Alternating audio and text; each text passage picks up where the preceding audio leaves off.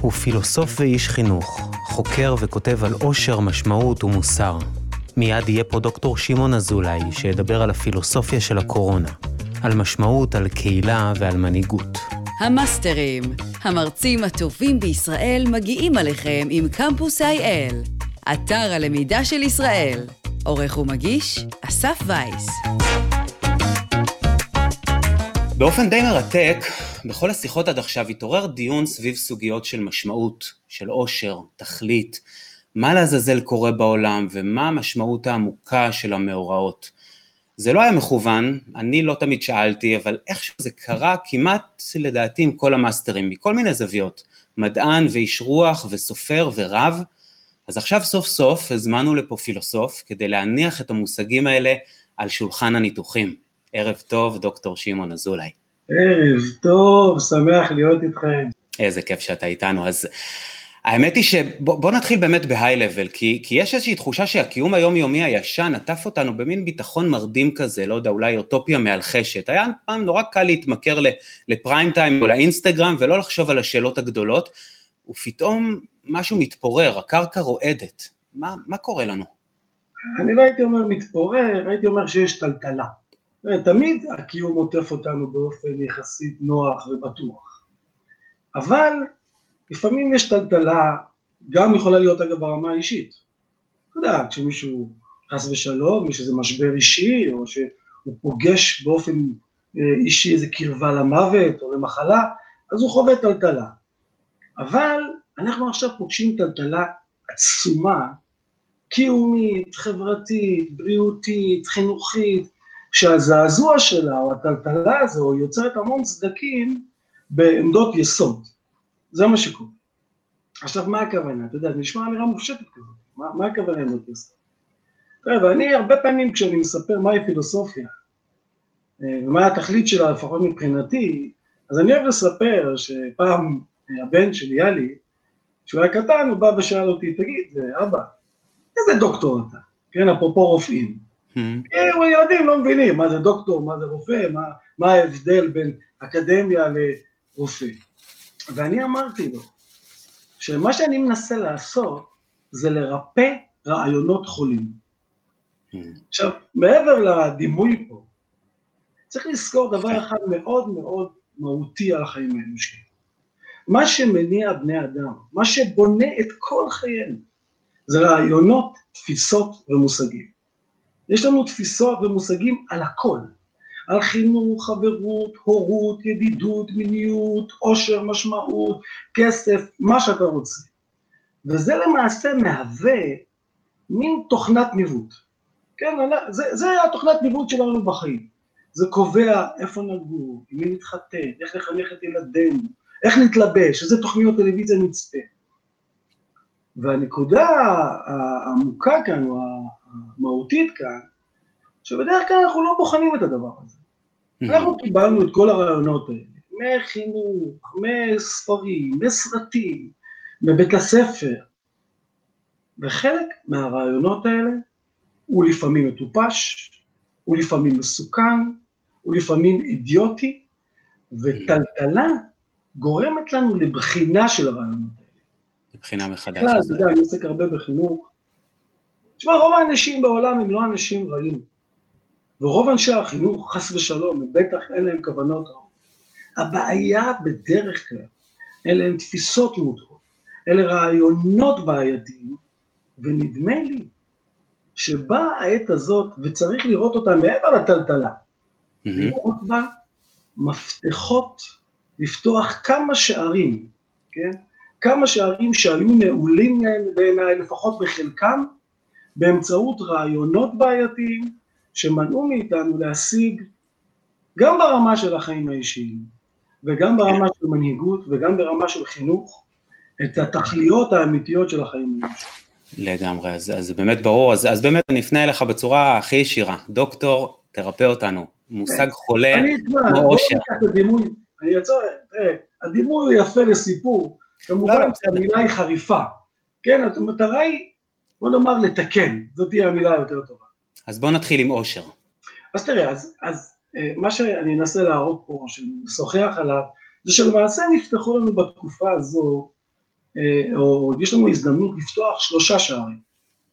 שער אחד, שתכף נדבר עליו, זה שער המשמעות, שער שני זה שער הקהילה, ושער שלישי זה שער המנהיגות. כל אחד מהשערים האלה, מסיבות שונות היה נעול, או נעול חלקית, והדבר החשוב כאן, הוא לא אפשר לנו, בטח ובטח בחינוך, לממש את התכליות האמיתיות. אני, רוצה עוד הערה לפני שניכנס. אתם עוסקים בכל אה, אה, הפרויקט הזה, המיזם הזה, הוא, הוא, הוא קשור לעולם החדש. וצריך לומר משהו ביושר, משהו שכל מי שעוסק בחינוך ומבין לאן העולם הולך, שהקורונה היא פרומו.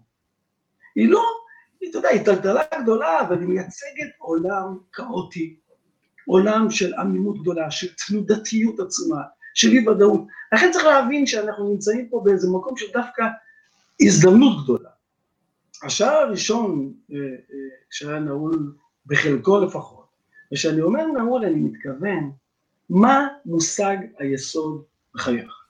מה, אם יש לנו את ה-Waze הזה, כן, ש, שסיפרתי עליו, את תוכנת הניווט, שמניעה אותנו, שמובילה אותנו בחיים, השאלה הגדולה זה מה אני כותב ביד. ואני כבר הרבה שנים מדבר על הבעיה הזאת, אבל עד היום בישראל, ולא רק בישראל, לפחות בשלושים שנה האחרונות, המושג המרכזי שהצבנו במרכז, או ביעד הזה של התוכנת ניווט, היה מושג העושר. המושג העושר, שהוא, יש לו את האפיל שלו, יש לו את הקסם שלו, אה, ובגלל זה הוא כל כך מפתה אותנו, אבל הוא מושג מסוכן, הוא מושג אפילו מטופש בהקשרים מסוימים, והנזק שלו לחינוך ולחיים הפרטיים שלנו על זה. ואם תרצה שאני אפרט, אני אפרט. כן, בהחלט. אני חושב שרוב האנשים ככה שתשאל אותם, תפוס אותם ברחוב, מה, מה אתם מאחלים לעצמכם, מה אתם מאחלים לילדים שלכם, התשובה תהיה אושר. למה עד כדי כך? אבל תשמע, קודם כל, אני לא רוצה שהם לא יאכלו אושר, שלא תבינו. אבל הבעיה היא, בדיוק מה שאמרת זאת הבעיה. מה הכוונה זאת הבעיה? הבעיה אולי הכי גדולה והראשונה במושג האושר, זאת העריצות שלו. העריצות שלו הכוונה היא העריצות התרבותית. אנחנו למעשה מופצצים בצורה שלא תאמן, מכל כיוון, מכל כיוון, זה כבר בישראל, ואני לא אפרט למה זה בישראל זה 30 שנה, זה ייקח קצת זמן, אבל כבר 30 שנה אנחנו מופצצים מכל כיוון, מכל כיוון, מפרסומות, מרשתות חברתיות, שמע, אני לא צריך לספר לך מה זה רשתות חברתיות, רשתות חברתיות הן הפירוק שהן גורמות בגלל אשליית העושר היא אדירה. כן, אתה יודע, כל רשת חברתית אומרת לך, כולם מאושרים, חוץ ממך. כן, והתחושה של התסכול הזה היא אדירה. אה, אה, אה, ברכות יום הולדת. בוא, בוא, אני תמיד נותן לסטודנטים ומציע להציג לאנשים את ההצעה הבאה. בוא תנסה חודש, עזוב חודש, שבוע, לברך אנשים ביום ההולדת, בלי להשתמש במילה עושר. אתה יודע, אתה, אתה נהיה יצירתי באופן מיוחד, כן? ואז העריצות הזאת, בשורה התחתונה שלה, היא אומרת לנו, תהיה מאושר, תהיי מאושרת, זה הדבר הכי חשוב בחיים. זה קודם כל, ברמה העמוקה. יש אה, חוקרת בשם ברברה ארנרייך, שאני מאוד אוהב, יש לה כותרת של ספר, שהיא מתעסקת עם זה בכיוונים קצת אחרים.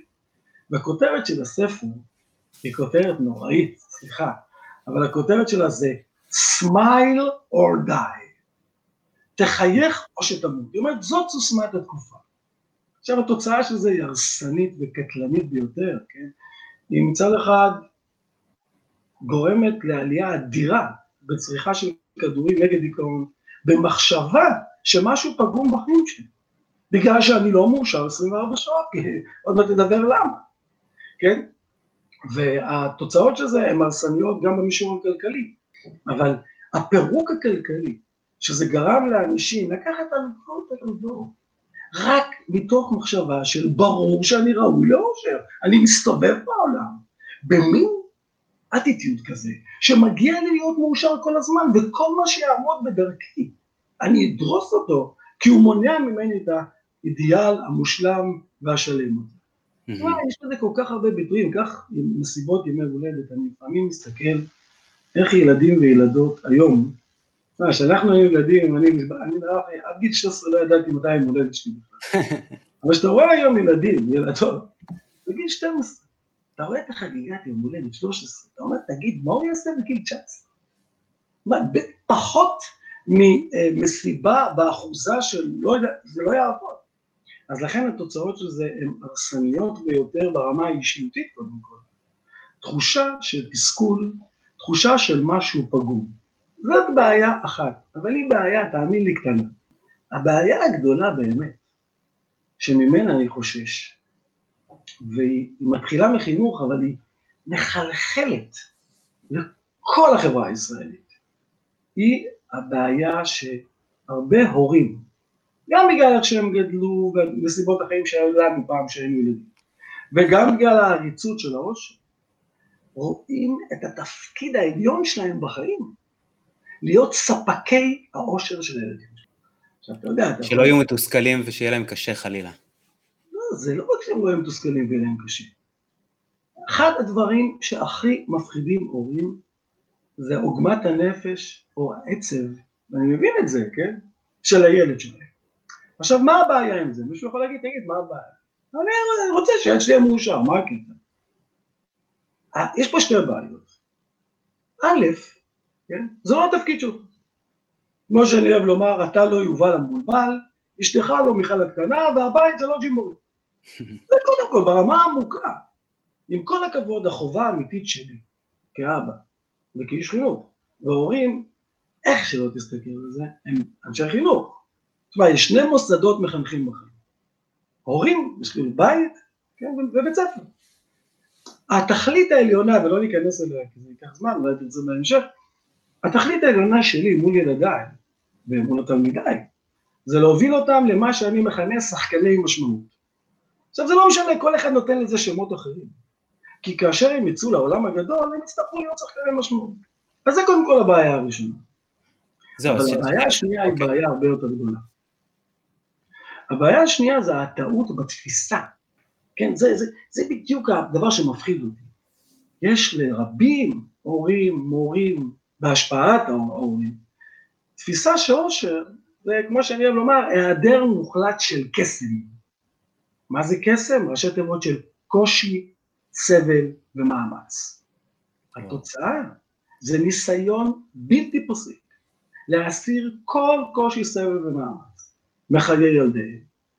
אבל הדבר היותר מסוכן זה הפעלת לחץ אדיר על בתי הספר, על גני הילדים, על הצבא. מה, אני לא יודע כמה אתה מכיר, אבל הצבא היום יש בעיות בגלל הדבר הזה. ואפילו על שוק העבודה, הפעלה של לחץ לעשות את אותו דבר. התוצאה של זה היא פגיעה אדירה בחוסן. פגיעה אדירה, קודם כל בחוסן של הילדים, וזה מה שהקורונה, איך נאמר את זה, גילתה לנו, היא הראתה לנו כמה יש לנו בעיה עמוקה של חוסן, גם כחברה וגם ביחס לילדינו. כי מה הטעות בתפיסה כאן? שום דבר, אין דבר אחד בחיינו ששווה באמת משהו, שלא כרוך בקושי סבל ומאמץ. למשל למידה, אתה יודע, ויש הרבה דיונים סביב הדבר הזה, למידה, בניגוד לכל החלומות והשאיפות, כולל כל החלומות של טכנו-פדגוגיים על מרחבים שילדים קופצים ורוקדים ושרים בהם תוך כדי שהם פותרים משוואות. למידה לא הייתה כיף ולא תהיה כזאת לעולם.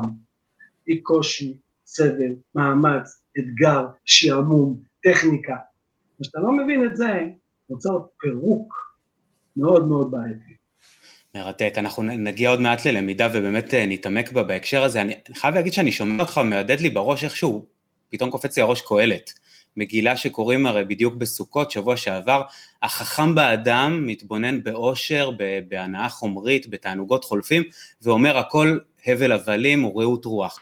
אז, אז המסקנה של קהלת בסוף ידועה, אבל, אבל לאן זה מבחינתך מוביל? אוקיי, לא אושר, כן קושי, סבל ומאמץ, אבל איך אנחנו מגיעים למשמעות? תראה, הרבה פעמים יש ויכוח, אנשים חושבים שכשאני אומר אושר, אני מתכוון לעונג. לא, בכלל, עצם המושג אני דוחה אותו. עכשיו, מה זה דוחה אותו? אני לא דוחה אותו כחלק מהחיים, ברור שהוא חלק מהחיים, אני גם רוצה להיות מאושר, שלא תבין לא נכון. אה, אבל השאלה, מה המושג העליון? מה אתה מציב במרכז? ומבחינתי, הדבר שצריך להציב במרכז זה את המשמעות. זה הדבר המרכזי. כי אנחנו היום רואים דבר מדהים, וזה הדבר שאולי הכי כואב לי. אתה יודע, אנשים חושבים שמשמעות, שאתה אומר משמעות, סלח לי על הביטוי, אבל אצל הרבה אנשים שאתה אומר משמעות, תראה, אני מרצה כל כך הרבה שנים על זה, זה נראה להם במרוקאית אומרים בשני, לא יודע אם זה אומר לך משהו. כאילו, מה, אלה, אתה מדמיין איזה מישהו מחבק עץ. זה כאילו מין פריבילגיה כזה, מה אתה מדבר איתי על משמעות? אני רעב, אתה מדבר איתי על משמעות, באמת. ופה נמצאת הטעות היסודית. משמעות זאת לא פריבילגיה, משמעות היא צורך קיומי שמתחיל מגיל שלוש.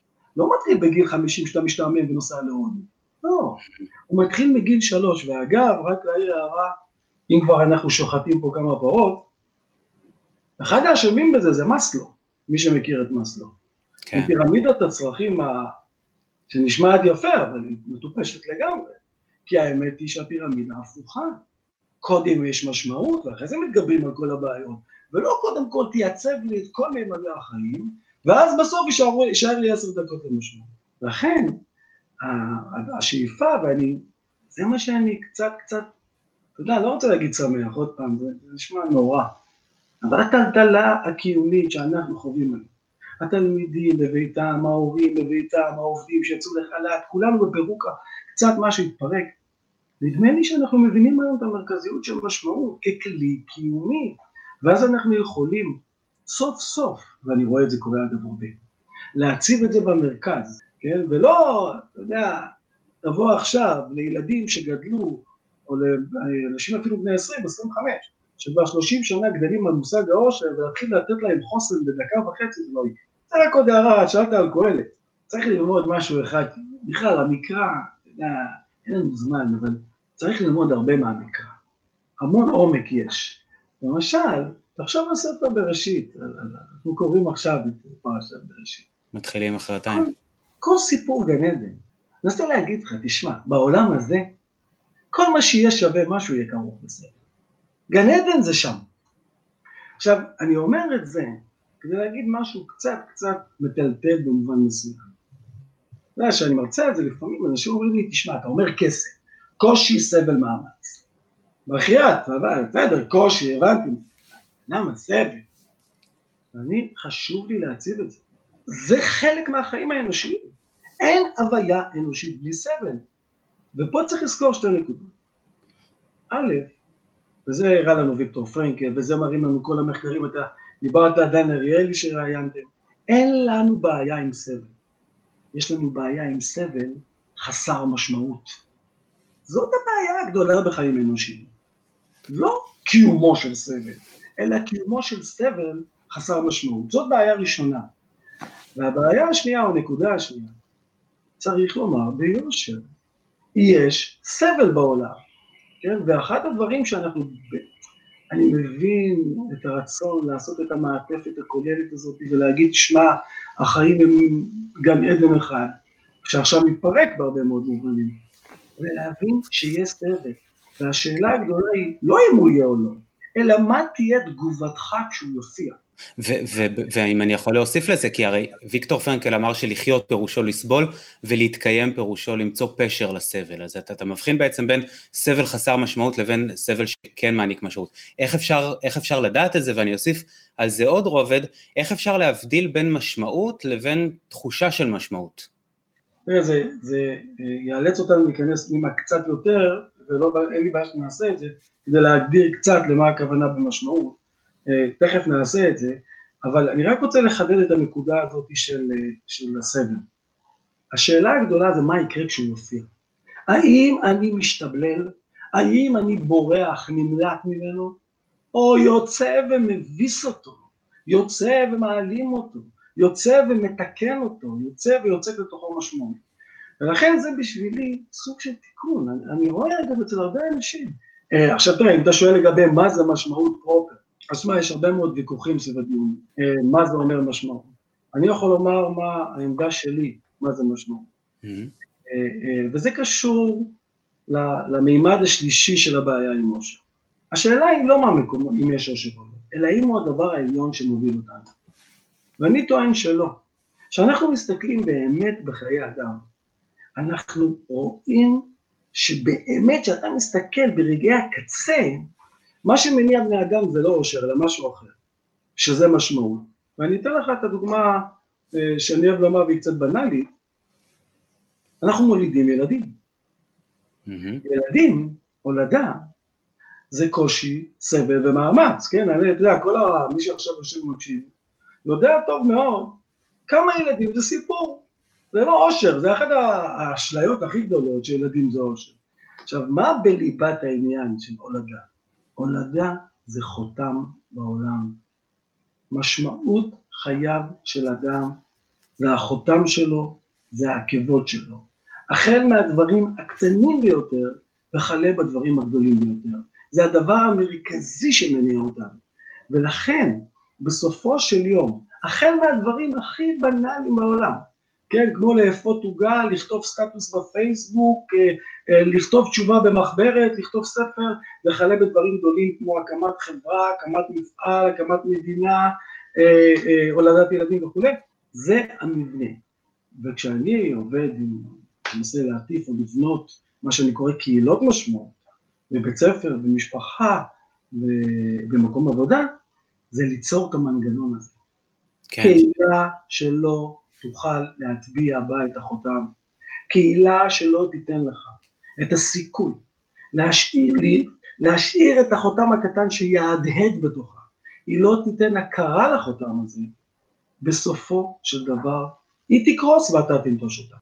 האמת היא שבהקשר הזה עולה פה שאלה מרתקת ממירב חורב, אה, שהיא לא רק צופה, אלא מי שמובילה אצלנו במטה ישראל דיגיטלית את אה, תחום אה, חינוך ותעסוקה וסגנית ראש המטה, היא שואלת על הצורך להטעין מחדש את מושג המשמעות בעולם של בידוד חברתי, וזה נראה לי מאוד מתקשר למה שאתה מדבר על קהילה של משמעות, כלומר, מה קורה כשכללי המשחק מוגדרים מחדש כמו עכשיו, ואיך מייצרים משמעות חדשה בעולם שבו הזירה לגמרי משתנה?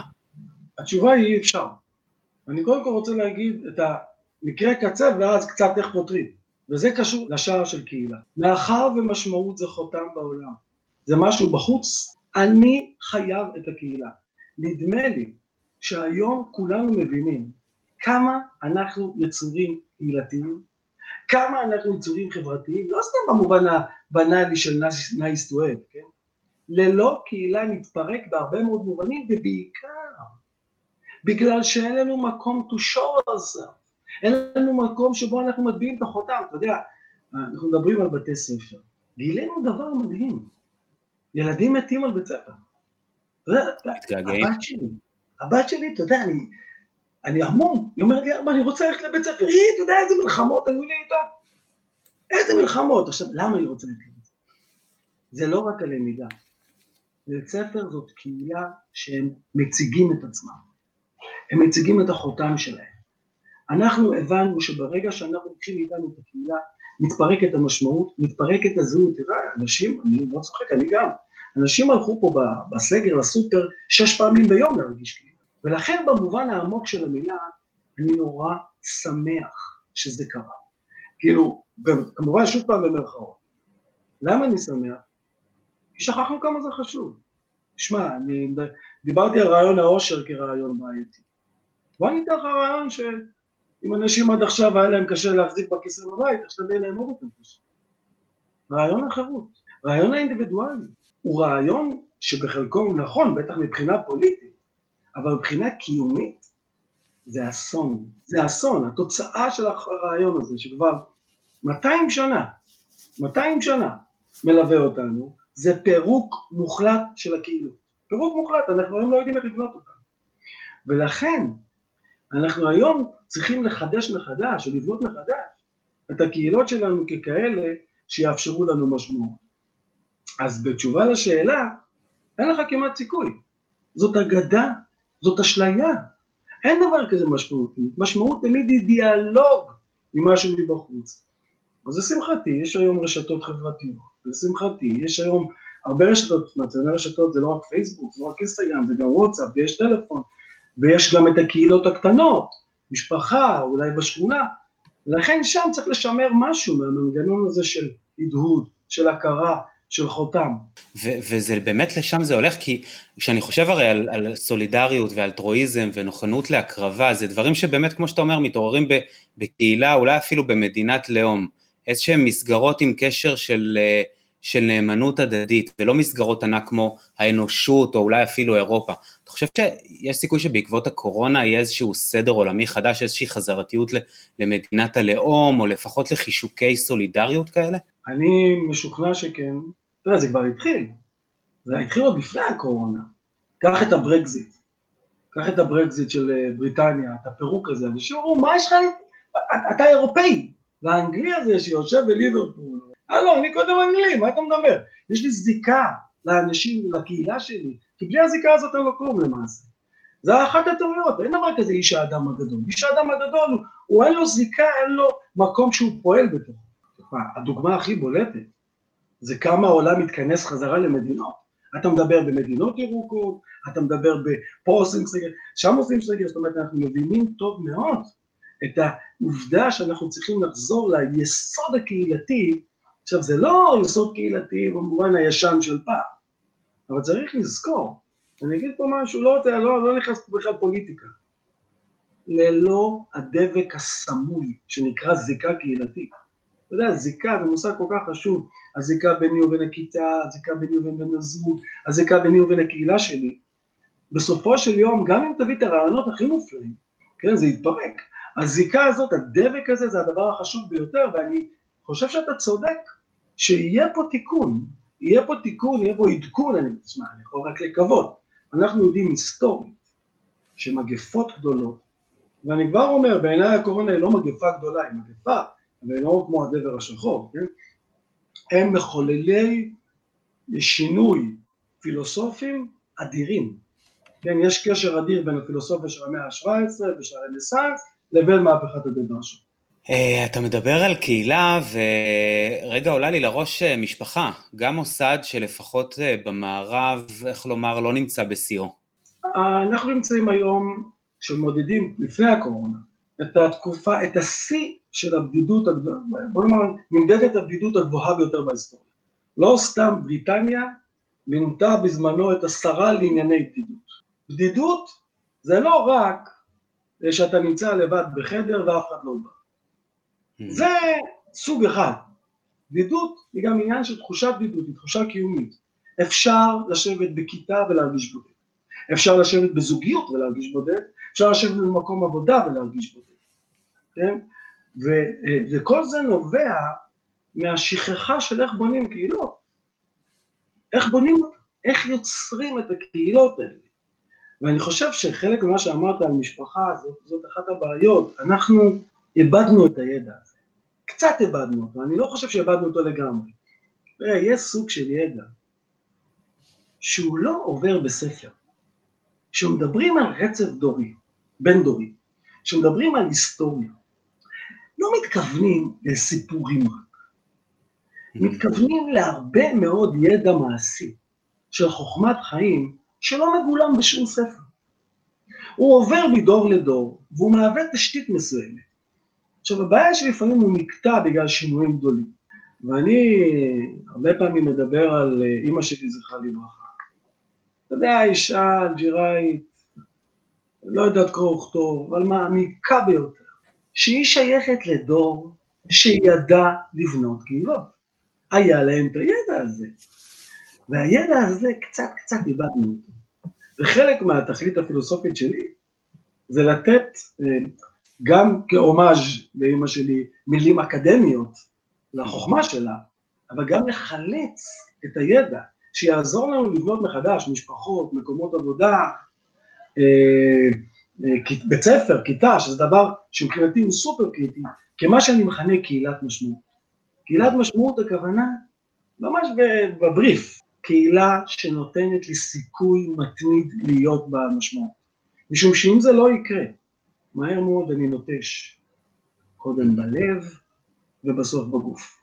האמת היא שדיברתי פה לפני חודש עם הרב בני לאו על קהילה, והוא סיפר על אה, שכן קשיש שלו, שדווקא הקורונה אפשרה איזשהו מפגש ראשוני ביניהם, ועל קהילתיות חדשה שיכולה להיווצר דווקא עם אוכלוסיית גיל שלישי, אה, שחטפה מכה איומה, אם אנחנו מדברים על בדידות. מכה שגם הייתה לפני זה, זאת אומרת, רק החמיר משהו שהיה גם קודם. אני אתן רק אפיון אחד שהוא מאוד מעסיק אותי, במה שאני מכנה קהילת משמעות. ומה שיוצר המון בדידות.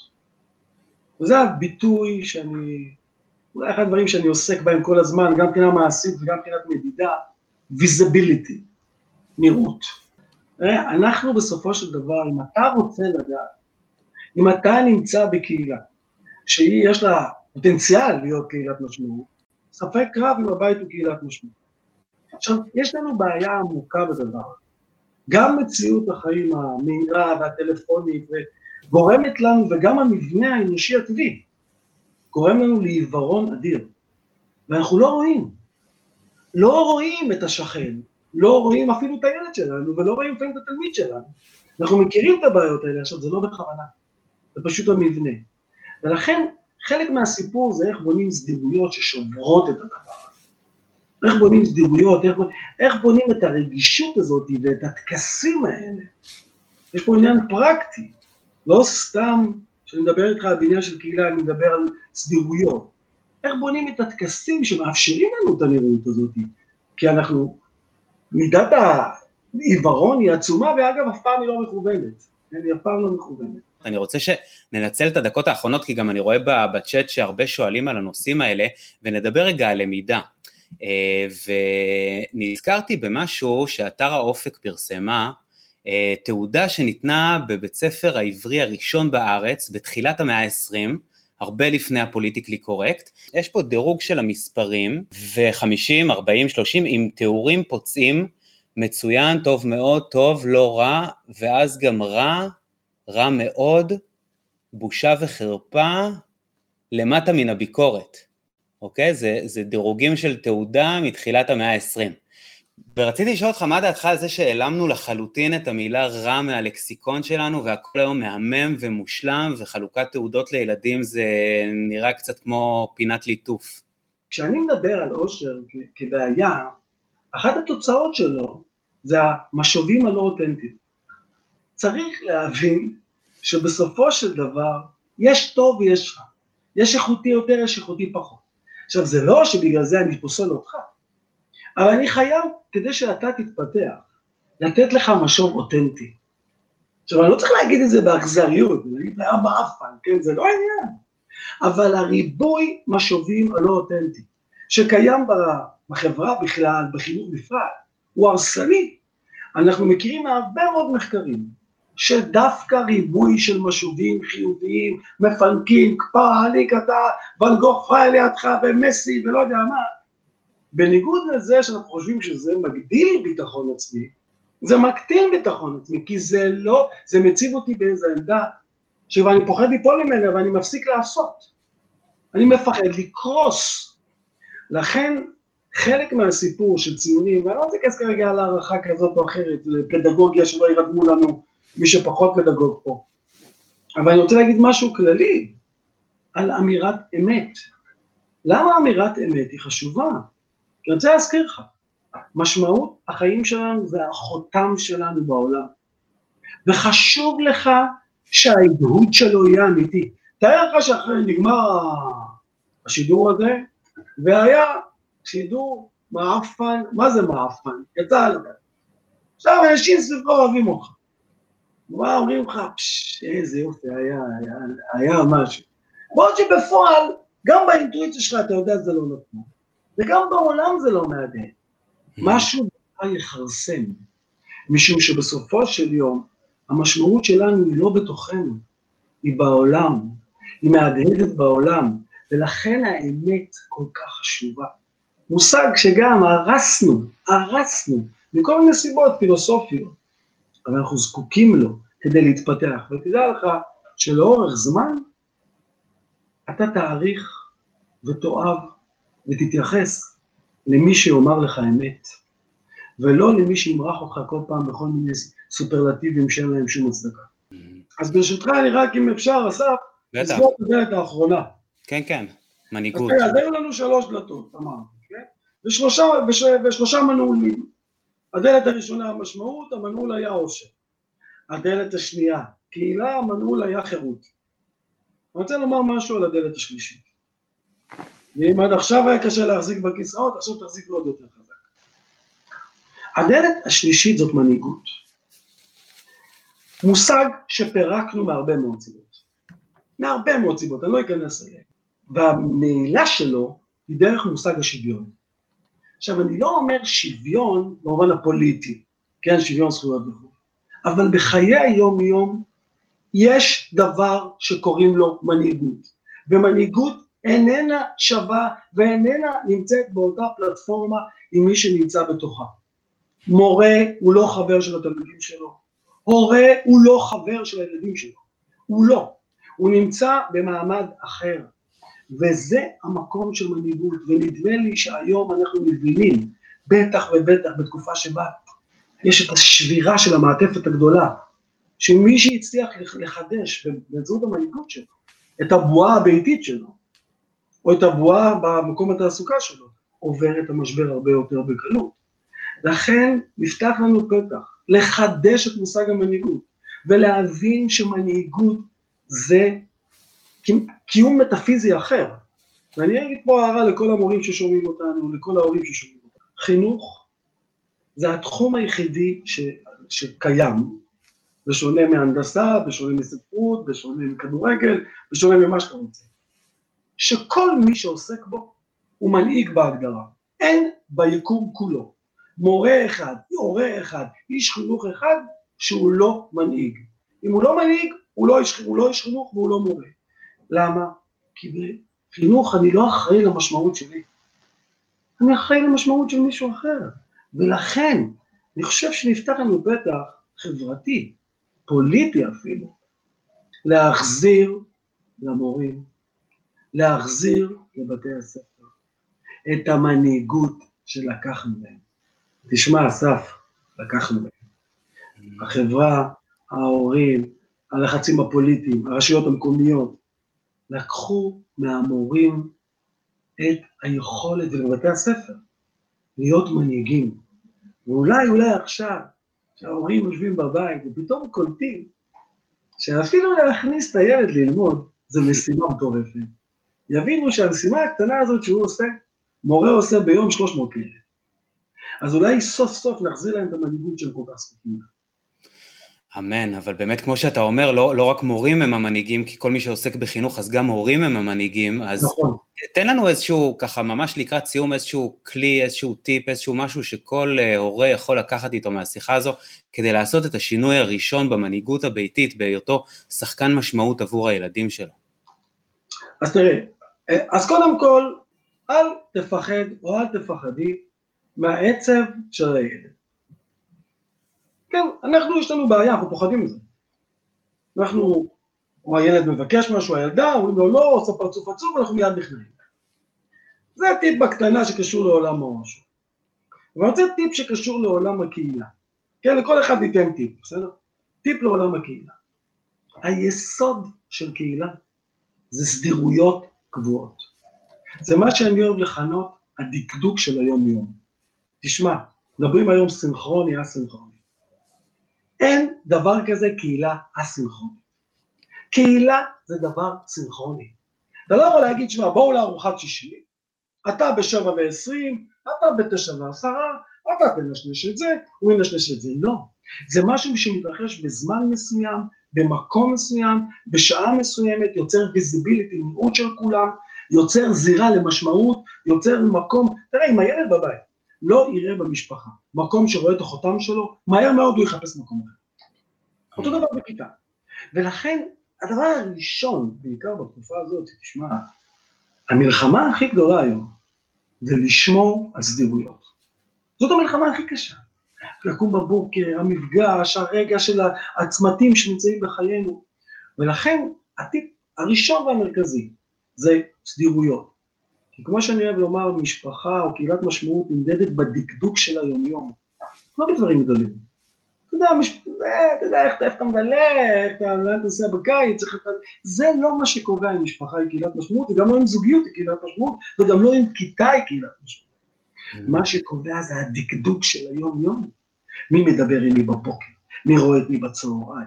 איך נראה המפגש בצהריים? מי מדבר עם מי בערב? יש ארוחת יום הולדת, מי מברך? איך מברך? וכולי וכולי וכולי. ולכן הטיפ השני זה לחדש את הסדירויות. וטיפ שלישי שקשור למנהיגות, הוא טיפ תודעתי כזה. צריך להבין שמנהיגות זה דבר קשה וכפוי טובה ושוחק. לא ניתן באמת לצפות להכרת תודה ולהערכה אינסופית, יומיומית, מצד מי שאני מנהיג אותו. אנחנו יודעים את זה כהורים. תשמע, אני אתה מגיע להרצאות, אה, גם אני אומר, מה לא עושה בשבילה? מה לא עושה בשביל התלמיד? מה לא עושה בשביל הילד? כן. תהיה את הדרך ערך, מה יש? זרקו מילה. אוקיי. שחקנים במשחק לא מבינים את מי שבונה את המשחק ומחזיק אותו. הם לא רואים את זה, זה שקוף להם. לוקח שנים, אם בכלל. כמו שאנחנו כילדים, התחלנו להעריך את ההורים שלנו בגיל, אם התחלנו. ולכן, הטיפ הגדול זה להבין שזה שוחק, ולמצוא לעצמנו מקום שבו אנחנו שחקנים. כי הורה הוא לא הכוכב בבית, ומורה הוא לא הכוכב בכיתה, הוא צריך מקום אחר, ששם הוא יממש את המשחק שלו.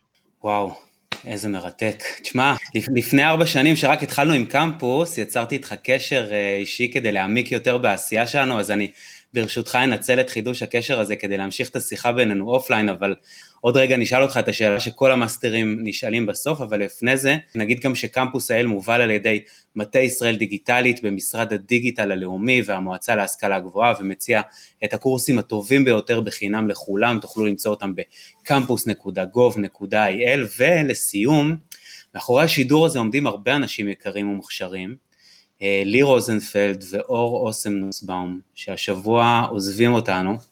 לי ואור, חברים יקרים מאוד, אתם תחסרו לנו, ואנחנו כבר מאוד מאוד מתגעגעים. ותודה כמובן גם לאמיר גרון, רונית אריס ממן, שירה אמיר, מורן הרוש, לירון אטיאס, אבישי פרידלר, דוקטור צביה אלגלי וערן רביב, מנהל קמפוס אייל.